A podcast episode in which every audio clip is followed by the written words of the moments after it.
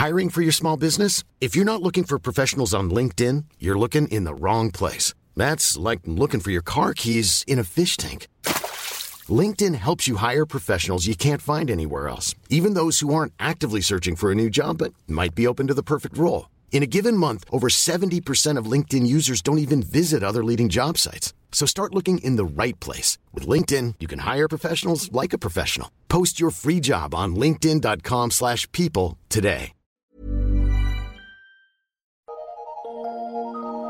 Eu sou Mário Persona e essas são as respostas que eu dei aos que me perguntaram sobre a Bíblia.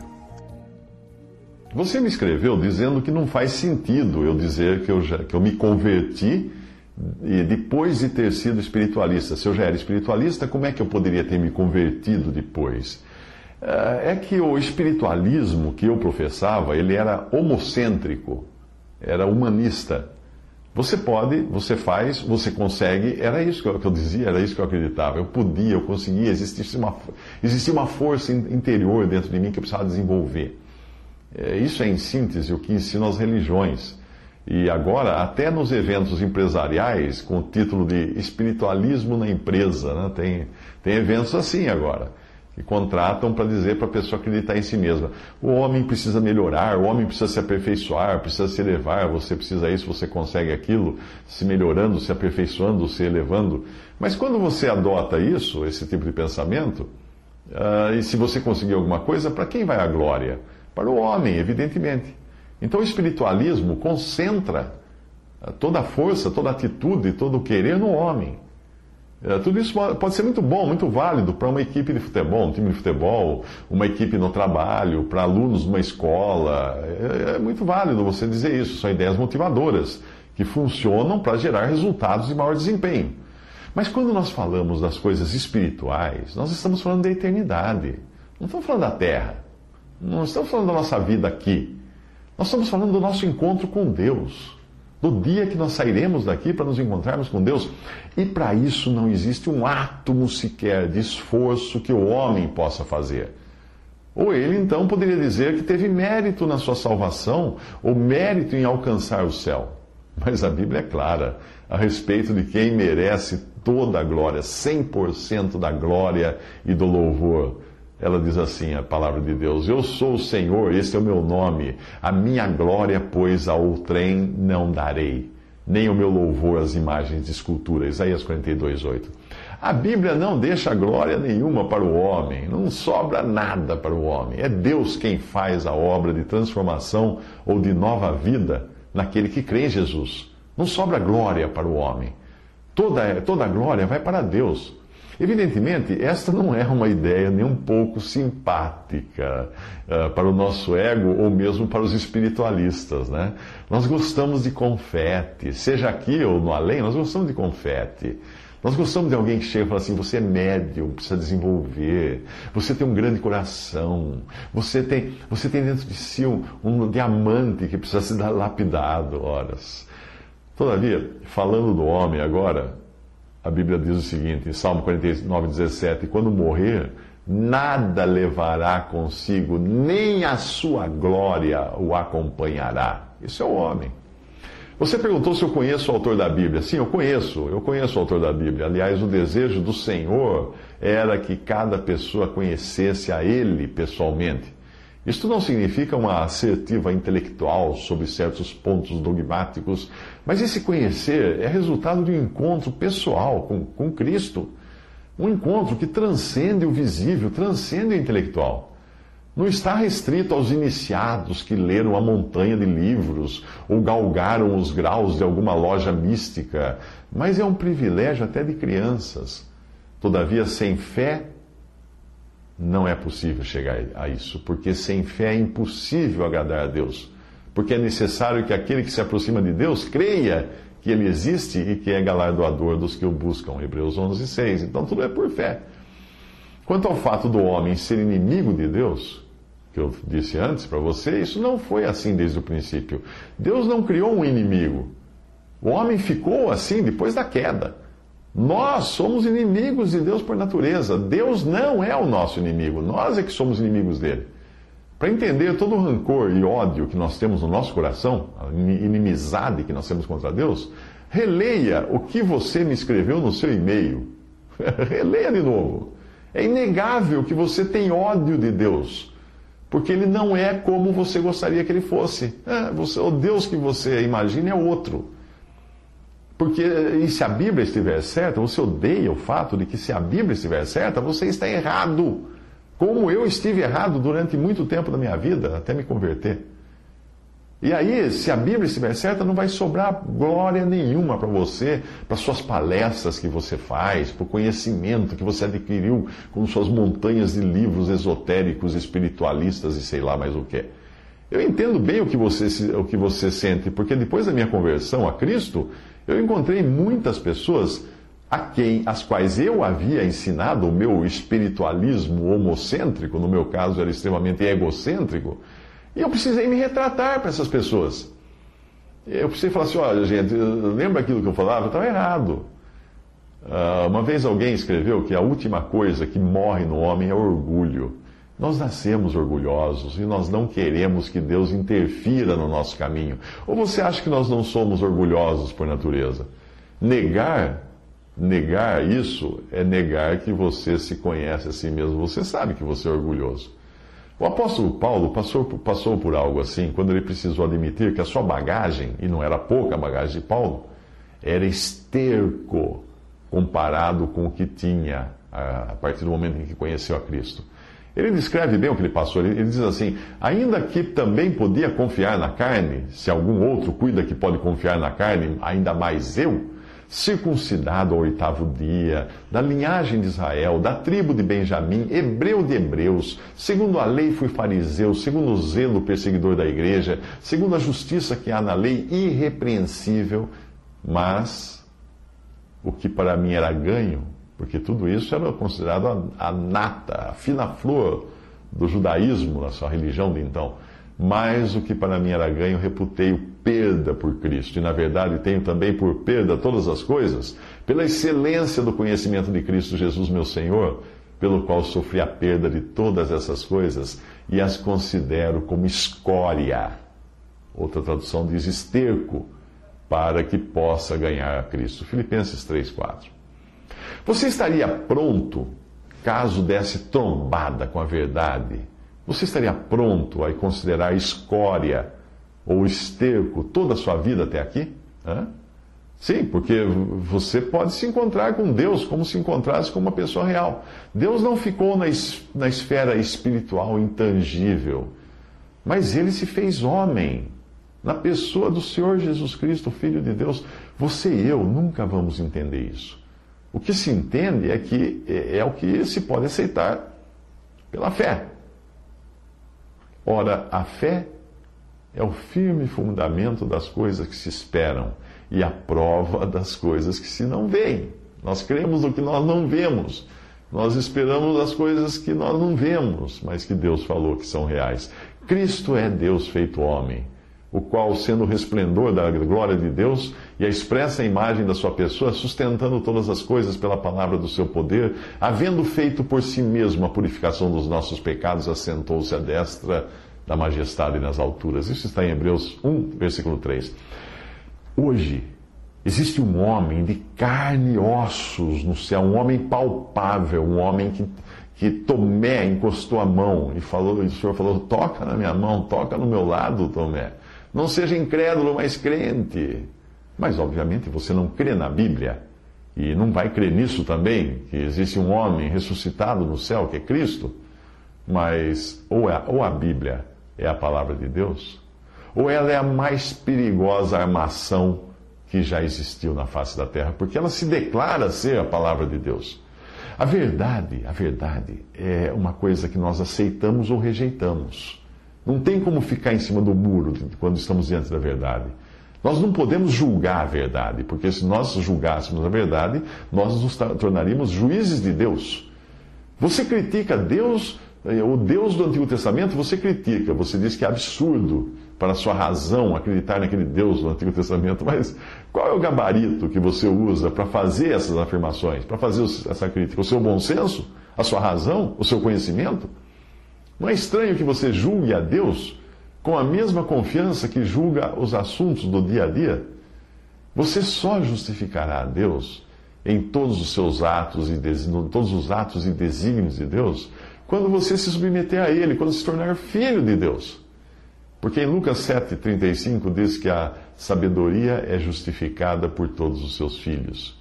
E diz em João 1,12 diz que a todos quantos o receberam, receberam a Cristo, deu-lhes o poder de serem feitos filhos de Deus, aos que creem no seu nome. Você disse que encontrou inverdades na Bíblia. Ah, seria interessante você citar, eu conhecer essas inverdades. Você pode citar alguma? Veja que eu não estou me referindo a você achar que é uma inverdade por causa dos seus preconceitos contra a Bíblia. Eu quero fatos. Você mesmo afirmou num outro e-mail, eu creio, abre aspas, eu creio que não temos mais tempo para divagações filosóficas e discussões achistas. A modernidade exige clareza, objetividade e sinceridade. Estou com quase 40 anos nesta vida, comecei a estudar a Bíblia com 11 anos de idade. Acho que não estou sendo apressado. É provável que até mesmo Jesus fosse analfabeto e, portanto, não saberia ler os textos se os tivesse conhecido. Fecha aspas. Então, se você me permite a franqueza, é melhor mudar o seu método de estudo. Porque se você, desde os 11 anos, estuda a Bíblia, meu amigo, parece que não estudou a Bíblia tanto quanto você fala, não. Porque tem uma passagem que diz, abre aspas, é o seguinte, escute muito bem. E chegando a Nazaré, onde fora criado, onde Jesus fora criado, entrou num dia de sábado, segundo o seu costume, na sinagoga e levantou-se para ler. É esse Jesus que você falou que provavelmente fosse analfabeto. Ele levantou-se para ler. E foi-lhe dado o livro do profeta Isaías, e quando abriu o livro, achou o lugar em que estava escrito: O Espírito do Senhor é sobre mim, pois que me ungiu para evangelizar os pobres, enviou-me a curar os quebrantados do coração, a apregoar liberdade aos cativos, a dar vista aos cegos, e a pôr em liberdade os oprimidos e anunciar o ano aceitável do Senhor. E, cerrando o livro, e tornando a dar ao ministro, e aí continua a passagem, Lucas 4, 17 a 20. Você não aceita pessoas que enxergam a Bíblia como a palavra de Deus, porém a própria Bíblia diz ser a palavra de Deus. E se é verdade o que ela diz, eu devo aceitá-la 100%. Se não for verdade o que ela diz, que ela não for a palavra de Deus, eu devo rejeitá-la 100%. Aceitar 10% das, da verdade, das verdades que eu julgar que a Bíblia contenha, faria de mim juiz do que Deus revelou. Ele diz que é a palavra de Deus. Eu digo, não, isso aqui é, isso aqui não é, isso aqui é, isso aqui não é. Quem sou eu para separar o que Deus falou e o que Deus não falou? Não, isso Deus disse, isso Deus não disse. A Bíblia tem evidências suficientes para demonstrar ser ela a palavra de Deus. Você escreveu que Deus não seria capaz de escrever as barbaridades que, está, que, que estão descritas na Bíblia. Ah, que você julga serem barbaridades. É a sua opinião. Mas que gabarito você usou para isso? Para mim, Deus tem poder soberano sobre as suas criaturas e não cabe a nós discutir isso. Se o dono de uma empresa despede um funcionário porque a seu critério e somente ao critério do dono, ele achou que o funcionário é desqualificado para o serviço, quem vai discutir com o dono da empresa? Ele é o dono, ponto final. O primeiro passo para se conhecer a Deus é reconhecer a Deus e respeitá-lo pelo que ele é e não pelo que nós pensamos dele. O temor do Senhor é o princípio da sabedoria e o conhecimento do santo a prudência, diz Provérbios 9 e 10. Se você quer começar a conhecer a sabedoria, o ponto de partida é temor, respeito de quem sabe que está entrando em terreno santo. Moisés, quando se aproximou da sarça, da sarça do arbusto que ardia, ele foi aconselhado a tirar suas sandálias, porque ele entrava em terreno santo ao se aproximar de Deus e ouvir sua voz. O segundo passo para você é que, é, na verdade, a consequência do, do conhecimento do santo é a prudência. E parece que isso é o que mais falta no seu linguajar quando você fala de Deus.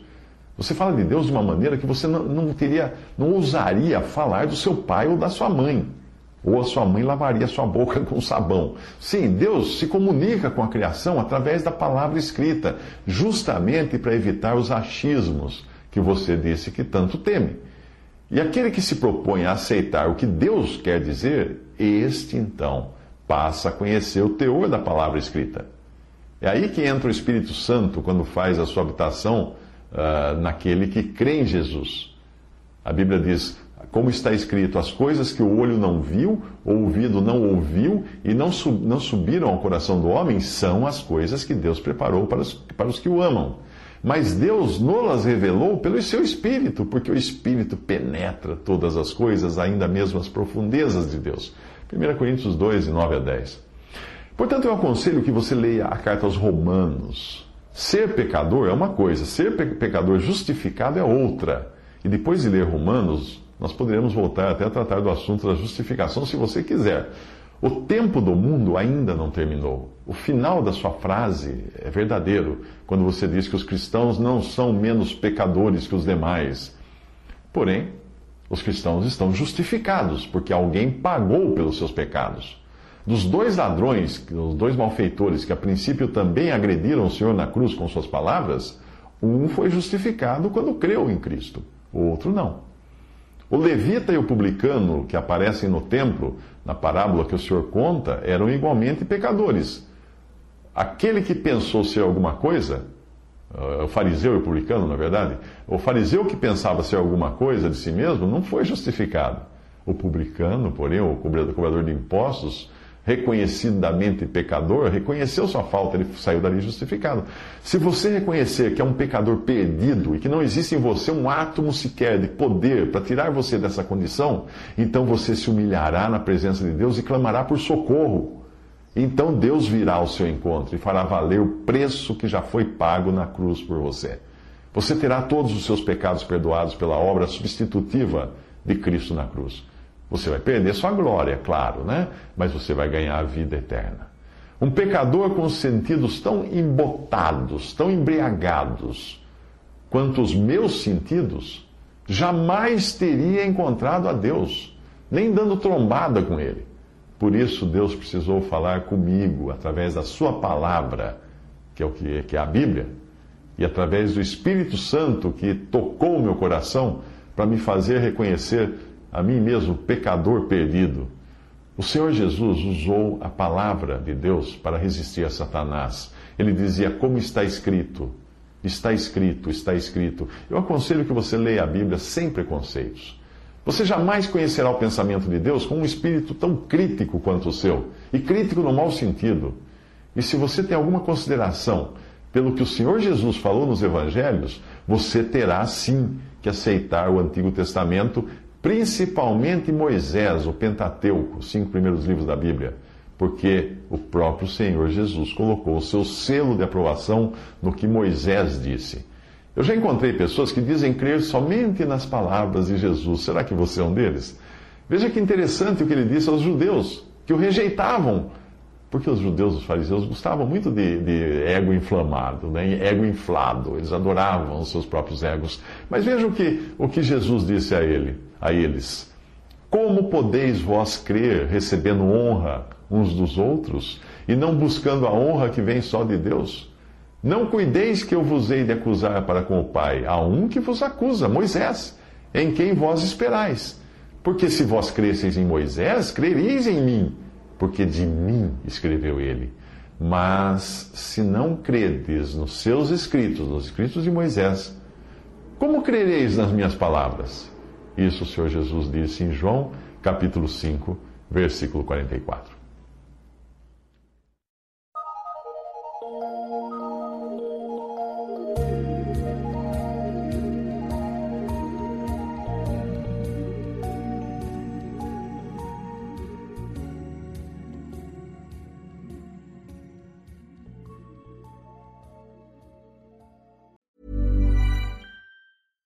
Hi, I'm Daniel, founder of Pretty Litter. Cats and cat owners deserve better than any old fashioned litter. That's why I teamed up with scientists and veterinarians to create Pretty Litter. Its innovative crystal formula has superior odor control and weighs up to 80% less than clay litter. Pretty Litter even monitors health by changing colors to help detect early signs of potential illness. It's the world's smartest kitty litter. Go to prettylitter.com and use code ACAST for 20% off your first order and a free cat toy. Terms and conditions apply. See site for details.